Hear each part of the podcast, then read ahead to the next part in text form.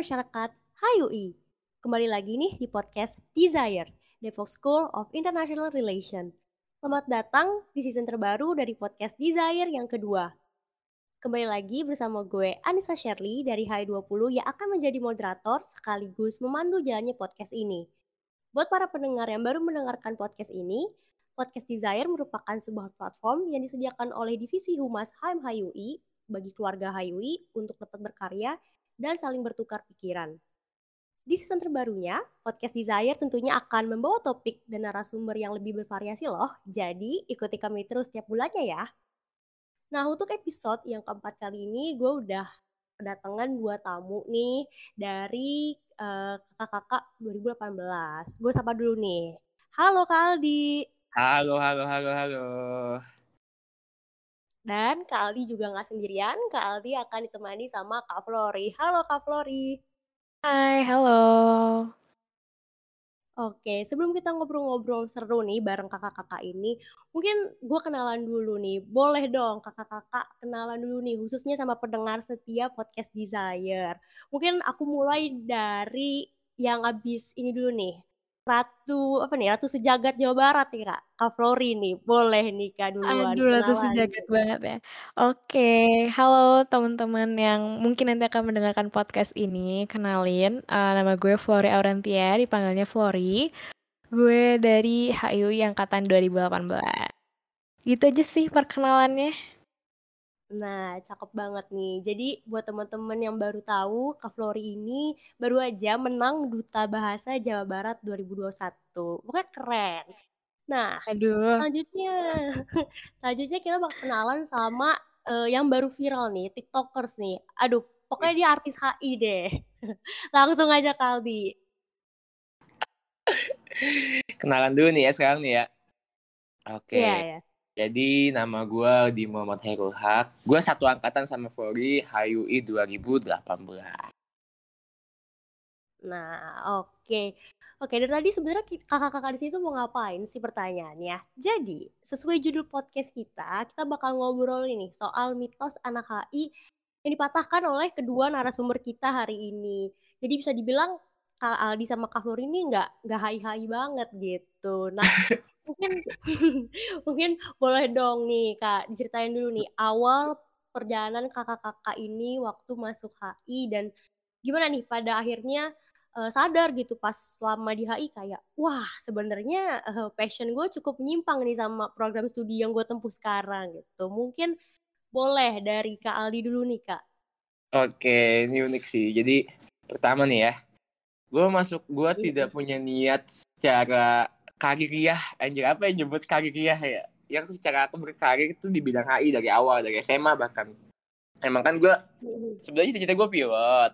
Cuma gue buta oh. warna jadi tidak bisa. Pengen masuk ITB juga sama. Banyak jurusan yang gak masuk. Akhirnya gue pilih aja oh, sosum ya. yang kira-kira bisa bikin nama gue keren. Apa nih ya? Muncul lah pas gue daftar list. Daftar list dari dulu masih pakai persen kan si ininya apa passing grade-nya masih pakai ya, masih masih. Nah HIU itu termasuk yang di atas. Jadi ya udah gue intinya cuma sebagai pembuktian diri aja masuk UI gitu. Masuk HI terutama. Eh ternyata masuk.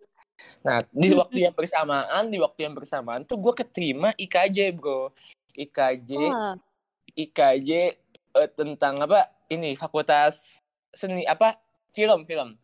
FFTV okay, film okay. televisi jadi gue keterima IKJ dulu habis itu keterima HI dan waktu itu gue mikirnya sayang aduh ini HI kan susah ya. Gue juga udah rodi waktu yeah, yeah. PTN anjir. Jadi ya gue ambil. Dan ternyata semester satu semester dua tidak ada pelajaran HI-nya gitu kan. Semakin menyesal gitu. semester tiga udah mulai ada pelajaran HI-nya mulai tidak menyesal. Semester lima hmm rupanya banyak diploma ini tidak cocok dengan saya gitu ya jurusan-jurusan ini jadi secara hmm. akademis sangat menyesal sih, secara akademis ya. Tapi kalau kata ada lingkungan yang lain-lain, enggak. Lingkungan high, lingkungan fisik. Makanya uh, menyimpang tuh karena itu. Tidak cocok karena segi akademisnya begitu. Wah iya sih, bener banget sih kalau bicara lingkungan akademis, HI sangat-sangat akademis ya kak. Sangat akademis banget. Gue kan anaknya sangat-sangat tidak akademis ya. bodoh banget anjir tidak ilmiah begitu Mhm. Nah untuk Kak Flo sendiri gimana nih Kak? Pas tahu kayak, wah ternyata passion gua eh, tidak sejalan nih dengan HI gitu Kak. Boleh Kak silahkan. Oke, paling kalau gue ceritanya gini sih, sebenarnya mirip-mirip sama Aldi ya, eee, terutama kan waktu SMA gue linjor, sebenarnya gue IPA, terus Oh, pas heeh. 12 gue merasa waktu itu pengennya jadi dokter waktu itu, terus SBMPTN Oke. susah banget kan sebenarnya kalau SBMPTN mau jadi FK dan gue tuh maunya FK di yang top university gitu, tambah susah banget kan, sementara waktu itu gue juga fisika, ya begitulah gitu kan, nggak nggak kekejar gitu gue merasanya dan emang nggak passion di situ. Nggak tahu sih gue Mhm. aneh aja pokoknya gue pengen jadi dokter, tapi ya fisika gue begitu, kimia gue juga begitu Mhm. gitu, paling yang gue suka biologinya doang, nggak bisa dong kayak gitu. Terus akhirnya gue mikir, ah, eee, lihat-lihat sosum deh, terus akhirnya gue merasa sebenarnya mirip sama Aldi sih, pembuktian diri juga. Kenapa? Karena kan gue kalau IPA ya udahlah waktu itu zaman gue ya, waktu itu kan dewanya adalah FK Mhm. gitu kan. Gue nyari nih kalau di Iya. sosum tuh dewanya apa ya gitu, maksudnya biar nggak menyesal-menyesal banget lah kalau misalkan pindah Mhm. jurusan gitu. Akhirnya waktu itu gue pilih HI sama FH, sebenarnya waktu itu cenderung pengennya maunya di FH, terus ternyata rezekinya di HIUI gitu. Udah tuh sampai situ masuk dan sebenarnya kalau ditanya tentang passion ya, gue tuh belum ada sih waktu itu. Maksudnya kayak kayak kertas kosong aja, gue nggak tahu sukanya apa, nggak Hmm. tahu minatnya di mana gitu. Jadi masuk HIUI masih kosong banget. Gue coba uh, semua-muanya, gue ikut organisasi, gue ikut lomba dan lain sebagainya. Sampai pada akhirnya tuh gue merasa, mmm, sebenarnya kok ternyata gue lebih condong ke hal-hal yang berbau FEB ya, terutama pas itu turning point-nya adalah gue ngambil kelas belanja PE2 waktu itu semester 4. Terus Oh. kayak, Mhm. wah ternyata lebih menarik gitu sebenarnya. Tapi ya kalau misalkan balik lagi ya di HI itu kan ada beberapa peminatan yang ada ekonomi politik internasional ya, ya itu sedikit Iya ya. mengakomodasi lah minat aku gitu, eh aku. Terus ya udah, tapi kalau misalkan dari sisi akademisnya nih, kalau sama tadi kayak jawabannya Aldi, mmm, nggak nggak 100% menyesal, tapi ya kalau misalkan ada kesempatan untuk mengulang lagi mungkin akan dipertimbangkan lagi lah, gitu. Ya begitulah. Terjebak ya di. Gimana lagi. alumni P2 juga gue anjir. Iya itulah. Oke. Tadi kan sempat nyinggung passion tuh, Kak. Nah, Mhm. ini rada deep nih pertanyaannya, Kak. Menurut kakak-kakak sekalian, passion bagi kakak-kakak sekalian tuh apa sih artinya gitu? Mungkin dari gantian kali. Dari eh Kak Flo dulu nih boleh. Oke. Passion menurut aku ya, passion menurut aku adalah ketika aku itu ngerjain sesuatu tapi aku nggak merasa terbebani walaupun itu sebenarnya berat ya. Contoh nih, Mhm. Eee, waktu aku ngambil PE2 itu tuh Heeh. aku sebenarnya itu tugasnya berat jujur ya kalau menurut aku. Beratnya tuh kayak wah demanding banget gitu, cuman waktu ngerjain ya ada ada rasa-rasa malesnya dan kayak aduh susah banget tapi tetap seneng gitu dan aku merasa oh ternyata ini yang namanya passion gitu. Kalau aku sih gitu ya. Kalau Aldi tuh gimana? waduh kalau gue mirip-mirip ya pertama yang berat banget itu agak mudah. Yang kedua tuh gue berani ngakuin apa aja berani spending berapapun buat buat hal yang gue suka. Bedanya sama hobi adalah kalau misalkan hobi itu lebih tidak tidak sustainable gitu. Sedangkan kalau misalkan passion tuh sustainable banget. Kayak misalkan gue nih gue tuh sampai misalkan kalau belajar sesuatu tentang kalau gue mungkin passion musik ya jadi belajar entah itu buat Mhm. produksi musik atau buat latihan instrumen itu bisa sampai 8 jam sehari atau misalkan Oh. 6 Bener 6 bener bener. 8 gitu-gitu dan itu bukan suatu proses yang melelahkan gitu terus kalau misalkan spending spending apa pun ya spending time spending money gitu kayak eh di kamar gue tuh beberapa alat musik yang gue spending pakai duit gue sendiri dan jauh lebih mahal dari motor gue anjing. Harga-harganya gitu.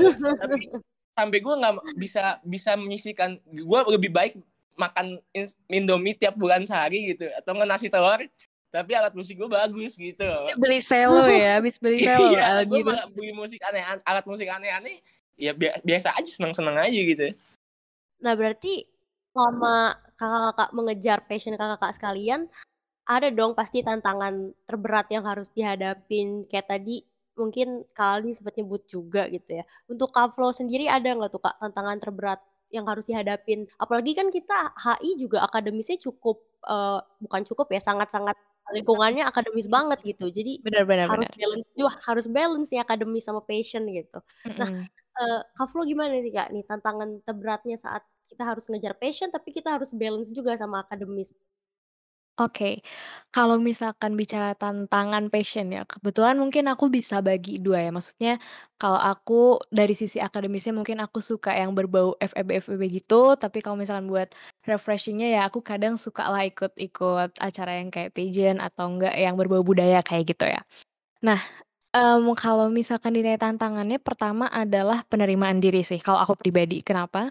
Karena aku berada di lingkungan yang akademis banget dan jarang orang yang melakukan itu kan. Kadang aku Mmm. merasa kayak, "Ini ini beneran nggak apa-apa atau ini wasting time nggak ya?" Kayak gitu. Jadi awalnya aku Iya. denial dulu dan merasa kayak, mmm, nggak usah kali ya, maksudnya kayak udah di HI juga gitu, penting yang pen apa, kalau misalkan kita bisa explore yang di HI aja kan lebih enak gitu kan, sejalur gitu. Awalnya di situ. Jadi yang berat untuk aku pribadi adalah aku masih denial dulu, aku belum bisa menerima diri aku kalau ternyata aku tuh sukanya di situ gitu, karena itu tadi Mmm. lingkungannya nggak ada yang, eee, mendukung aku untuk nggak bukan mendukung sih, maksudnya nggak ada cerminan untuk yang seperti itu gitu. Lalu setelah itu, akhirnya tantangan yang kedua muncul adalah setelah aku, oh ya udah ternyata passion-nya ini ya aku harus bangkit supaya nggak males. Kenapa? Karena susah ya, maksudnya menyeimbangkan waktu untuk belajar di HI sama ngejar passion buat aku pribadi, karena HI tugasnya kan banyak banget ya, berat juga. Jadi gimana pun caranya ya supaya balance aku ya harus, eee, bisa bagi waktu dengan baik, terus bisa semangat lah intinya, kayak gitu. Itu yang lumayan susah sih 2 hal itu, yang menurut aku jadi tantangan selama aku bisa, eee, mendalami passion aku sampai saat ini, gitu. Mmm, mhm. Untuk Kak di sini tadi kan sempet disebutin tuh kayak pengorbanan waktu, terus juga materi. Nah, mungkin, eee, kayak selama, eee, ini gitu untuk bisa keep balance kalau misalkan tadi Kak Flory kan dia harus kayak, eee, tetap semangat dan lain-lain. Kalau Kak Aldi sendiri gimana nih Kak ngadepinnya? Kalau gua, karena memang gua selalu mengeset akademis itu nomor 2, se satu passion, 2 akademis. Jadi gua punya prinsip kalau misalkan setengah-setengah ya lu nggak bakal apa-apa, nggak jadi apa-apa, jadi akademis enggak, passion enggak. Jadi buat akademis, gue cukup mematok lulus aja gitu. Cukup mematok lulus dengan nilai yang pas-pasan Mmm. bodo amat anjir, nggak apa-apa. Jadi ya sudah, gua Oke. bakal bakal lebih banyak spending time buat passion. Kayak misalkan lagi musim UAS, kalau musim UAS ya gua ngerjain UAS dengan seadanya gitu ya. Tapi pas habis beres UAS gua back to my work gitu dan itu yang bakal bakal diforsirnya gitu. Jadi kalau balance-balance nggak ada sih karena kuliah mah menurut gua udah kewajiban, bukan bukan sesuatu hal yang harus gua apa ya, harus gua atur secara ininya. Jadi kewajiban dulu, habis itu passion-nya Mmm. passion, walaupun secara prioritas gua passion dulu. Jadi kalau prioritasnya mengaruh ke kualitas, tapi kalau kewajiban tuh lebih ke, eee, apa ya, prioritasnya begitu. Penting selesai gitu ya dia. Kalau gua sih, tidak patut ditiru sih kalau menurut gua. Tapi nggak apa-apa, semua orang punya jalannya masing-masing gitu, Bro. Betul betul. Mungkin kayak lebih ke ini kali Kak, time management ya Kak, karena kan kayak, Iya, eee, betul. Mhm. HI itu cukup padat ya tugas-tugasnya gitu Padat dan banget sih. ya satu tugas aja, satu mata kuliah tuh bisa banyak gitu kan tugasnya, dan ini kita dapat berbagai mata kuliah yang banyak juga gitu. Nah mungkin Kak Flo nih, time management, eee, Kak Flo gimana nih Kak buat kayak ngatur antara, eee, "Wah gue harus ngerjain tugas dulu nih, gue harus ngerjain paper dulu, oh baru nanti gue ngerjain apa, passion gue," gitu. Atau Mhm. gimana nih Kak cara nge apa ya, me-manage-nya itu? Oke, kalau aku pribadi ya, mmm, kebetulan aku itu orangnya suka yang terstruktur karena aku juga agak suka lupaan kan, suka skip gitu. Jadi aku punya, mmm, Excel sendiri, eee, yang isinya itu aku bagi-bagi, yang kuliah sama yang mungkin kegiatan-kegiatan di luar, kayak misalkan aku pas ada lomba atau pas aku Dubes kemarin, yang lain sebagainya. Nah, di Excel itu aku kasih ininya, mmm, tanggal kapan aku ngerjain dan kapan itu harus selesai gitu. Jadi aku bisa nge-track kira-kira bagi waktunya gimana dan aku kan maksudnya itu juga menyesuaikan kemampuan aku ya. Misalkan aku kalau ngerjain paper risetnya harus lama banget atau misalkan kalau cuman reading report bisalah 2 jam, 3 jam. Nah, itu aku masukin di Excel itu supaya ya udah bisa Eee, terlaksana semuanya. Paling itu sih kalau yang aku lakuin untuk, eee, bagi-bagi waktunya gitu. Hmm.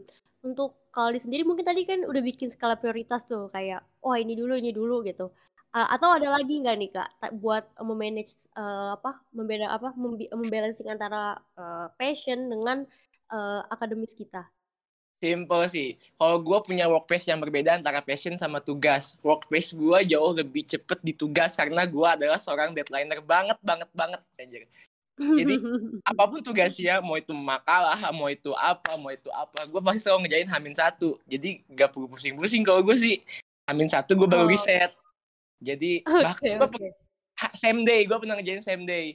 Jadi dikumpul jam dua tiga lima sembilan, gue kerjain mm -hmm baru mulai jam 12 siang gitu dan itu selalu selesai pasti selalu selesai. Cuma memang oh, okay. exhausting aja gitu dan itu seninya sih menurut gue gue sudah nyaman dengan work pace kayak gitu. Kalau buat seni gue justru yang lebih slow. Kayak kalau lagi kalau lagi berat istirahat dulu berat istirahat dulu. Jadi uh, pasti gue bakal mengikuti kalau setiap target selesai gue pasti ada. Target selesai pasti ada makanya kalau tugas itu gue nggak perlu banyak nggak perlu pusing-pusing sih uh, balance balance nya pakai okay. pakai kalender juga enggak sih gue jadi bener di otak gue aja gitu. My kalender itu my, my brain gitu. Gue ada yang ngingetin juga di grup dia iya, tuh tunggu ada yang ngingetin aja teman-teman. Gitu kalau gue oke okay, berarti memang kalau mungkin tadi Kak Flori dia lebih banyak kayak oh direncanain dulu struk, apa terstruktur kalau Kak Aldi ini lebih yang kayak ya udah uh, hamil satu atau pas hari H juga bisa ya Kak gitu. Bisa, bisa banget. Oke oke. Nah mungkin tadi udah disebutin tuh kayak mesti ini mesti itu harus balancing akademis. Aku mau nanya lagi nih, kalau gitu nyesel nggak nih masuk HI kak gitu? Padahal kan passionnya udah beda-beda apa udah jelas beda gitu. Atau mungkin uh, ada sesuatu nih yang kayak wah uh, kalau misalkan gue nggak masuk HI gue nggak bakal dapet ini nih gitu mungkin dari Kak Aldi dulu nih boleh Oke, wah ini pertanyaan yang tricky banget sih. Tapi nih ya, secara akademis gue udah pasti bilang sangat menyesal. Uh, karena yeah. secara akademis, pertama gue tuh orangnya sebenarnya kalau secara akademis lebih suka sama ekonomi, gara PO2, PE2 juga. Bahkan waktu semester 3 gue tuh punya rencana pindah dan udah daftar simak, tapi gue nggak ikut simaknya gitu karena oh. gue gue udah daftar simak IE buat masuk IE cuman pas hamin dua hamin satu tuh gue berubah pikiran udah nggak usah udah biarin aja kursi gue kosong gitu. Nah jadi akademis ini cuma kalau misalkan secara lingkungan itu enggak. Kenapa? Karena pertama di HI gue ketemu teman-teman yang gokil-gokil dan seru-seru. Nah dan kedua dari lingkungan HI dari lingkungan fisip sendiri tuh ternyata uh, di, terutama di visip visip tuh ngebuka banget jalan seni gue di di kuliah dan di semuanya. Jadi pertama gue oh, kenal okay, serius itu di visip terus gue dapet kerjaan kerjaan tuh dari koneksi koneksi gue di visip sampai akhirnya gue bisa dari visip sampai bisa Jakarta gitu ke luar-luar yang lain dapet kerjaan dapet ini. Mereka ya mereka uh, wadahnya. Jadi gue nggak nyesel sama sekali kalau secara lingkungan gitu. Hmm. kalau untuk Kak Flori sendiri gimana nih Kak apakah ada menyesal di akademisnya atau gimana Kak? Silakan. Oke, kalau dari sisi akademis aku pribadi 50-50. Kenapa? Karena, uh, kalau misalkan bicara hal yang aku suka atau mungkin perlombaan yang aku sering ikutin kan, uh, sukanya paper business case gitu kan dan kemarin, uh, Dubes juga ada beberapa part yang sebenarnya aku tertolong karena aku terbiasa di HI, yaitu, uh, menulis gitu. Um, jujur oh, yeah. kalau misalkan iya. Aku tuh dulu bener-bener nggak bisa sama sekali nulis, maksudnya aku nggak tahu gitu cara mengemukakan pendapat aku lewat tulisan terstruktur itu kayak gimana dan sebagainya. Dan, uh, mungkin kalau dari sisi substance-nya ya, ya agak menyesal dikit lah karena aku mungkin bisa lebih enjoy kalau aku masuknya di FEB. Tapi kalau misalkan misalkan 50% lainnya aku juga bersyukur sih karena mungkin materi yang cara menulis sampai terstruktur dan terbiasa kayak di HIU itu nggak akan aku dapetin di jurusan lain. Dan itu sangat membantu aku buat aku improve di passion aku yang itu tadi masalah uh, lomba-lomba bisnis dan juga dubas kayak gitu. Karena di dubas kan juga ada tes uh, nulis isei maraton bahkan kayak gitu. Dan itu sangat-sangat membantu aku banget sih untuk KHI itu. Nah kalau misalkan dari sisi lingkungannya itu bener-bener 100% aku nggak menyesal sama sekali. Karena jujur yang juga mendorong aku buat, uh, pursue passion aku itu dan bahkan ngedukung aku dubas kemarin juga itu balik lagi adalah keluarga HIUI gitu yang ramein Instastory-nya lah, Hmm. yang ngucapin ini itu, yang bikin broadcast suruh orang-orang nonton aja itu teman-teman aku. Aku nggak aku nggak minta tolong padahal kayak gitu. Jadi kalau misalkan dari sisi lingkungan bener-bener sih aku bahkan bersyukur banget dan kalau misalkan mungkin disuruh memilih lagi di awal, kalau masalah lingkungan aku tetap milih HIUI sih, gitu. Oke, berarti sebenarnya kalau secara uh, apa general sama-sama lah ya lingkungan HI itu walaupun ya banyak tugasnya ininya tapi orang-orang di dalamnya tuh suportif ya kak. Hmm, orang-orangnya suportif banget sih. Mm-mm. Nah, kira-kira nih dari Kak Aldi, Kak Flori, masih ada nggak terbesit gitu di hati kecil kakak-kakak sekalian nih mau apa ya mengejar ya terbesit sedikit lah gitu, tetap pengen jadi diplomat gitu. Mungkin Kak Flori dulu kali boleh nih. Um, kalau misalkan untuk sekarang ya, jujur aku belum ada pikiran ke situ gitu, tapi aku juga nggak menutup kemungkinan kalau misalkan ada opportunity-opportunity lain di kemudian hari dan kan aku juga nggak tahu ya, siapa tahu memang jalannya ke situ gitu. Tapi untuk sekarang aku nggak memfokuskan diri untuk karir ke situ sih sebenarnya. Gitu. Hmm. Mungkin kalau Aldi gimana nih, mau jadi diplomat nggak, Di? Big no. Big no. Oh, udah jelas enggak ya kak? Ya jelas musisi sih kalau Aldi ya Gua- nggak sih Di? Nah gini, gue pernah titik balik gue tidak mau jadi diplomat adalah ketika kelas-kelas tamu yang mendatangkan diplomat-diplomat Indonesia gitu. Iya, Jujur biasa aja nggak sih vibesnya? Iya, kan kayak waktu Gue itu juga biasa masih, aja, Di. offline ya, masih offline. Waktu itu gue Mm-mm. apa ya? Datanglah diplomat, oh keren banget nih orang. Maksudnya menurut mereka keren-keren nih, udah ke mana ke mana ke mana. Dan mereka ngomong dan gue sama sekali tidak interesting dan sebelah teman-teman gue sebelah. Kayak fangirling gitu ya dia, ada dubas-dubas kayak gitu. Gue biasa Iya. aja jujur. Justru kayak menurut gue, Hmm. gue tidak melihat itu tuh diri gue gitu, rapi, Benar benar benar. bahasa Inggris yang keren dan luar biasa dengan penga- pengalaman negosiasi macam-macam wah gue tuh lebih ke orang yang urakan gitu loh yang wah yang apa pun depan gue ada ya sikap aja gitu. Dan gue lebih suka melihat orang eh diri diri itu kayak waktu fish press nih waktu fish press. Ada kan kalau di FISIM namanya fish press visi apresiasi kayak acara Iya. ya musiknya lah gitu. Ada bintang tamu gue waktu itu pernah manggung di sana dan sempet ngobrol sama waktu itu sama Fish gitu. Sama sama Fish doang sih gue ngobrol. Ngomong-ngomong pengalaman bermusik itu gue lebih impress aja gitu sama dia bahwa oh ini ternyata gue banget jadi kalau diplomat tuh sebenarnya plan Z karena memang Iya ada sih itu udah akhir banget sih. Kalau udah nggak tahu lagi mau ke mana cobain. Iya bener. Pokoknya diplomat gue tidak ya kalau misalkan nggak ada lagi gitu gue gagal dalam passion gue bisa jadi plan Z gitu. Apalagi kalau misalkan tekanan-tekanan eksternal nih yang omongan-omongan tetangga yang sangat-sangat berbisa ini ya bisa jadi. Cuma buat sekarang gue masih big no banget sih jadi diplomat.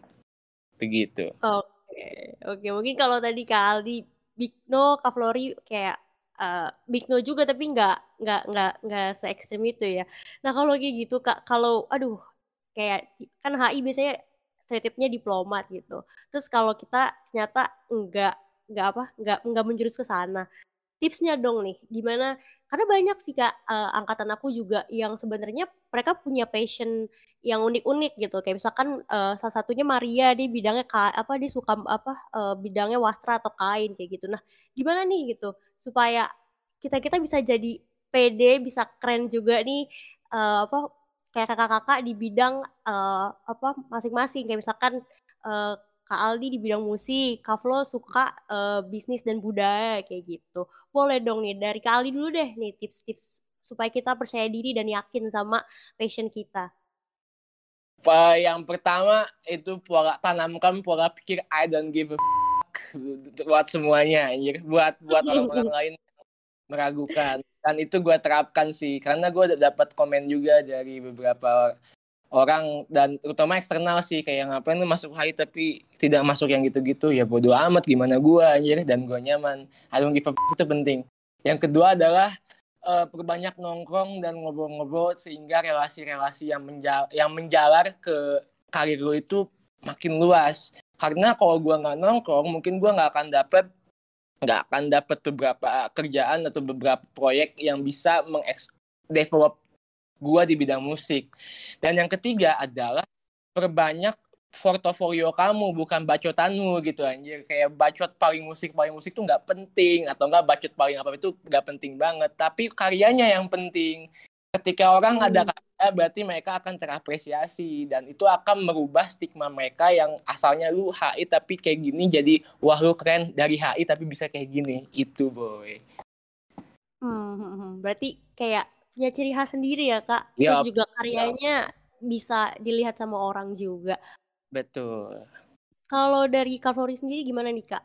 Kayak ya udah gue emang sukanya bisnis dan hal-hal berbau budaya nih gitu. Gue bisa Gimana nih Kak cara pedenya gitu? Oke, kalau dari gue sebenarnya mirip-mirip sama Aldi sih.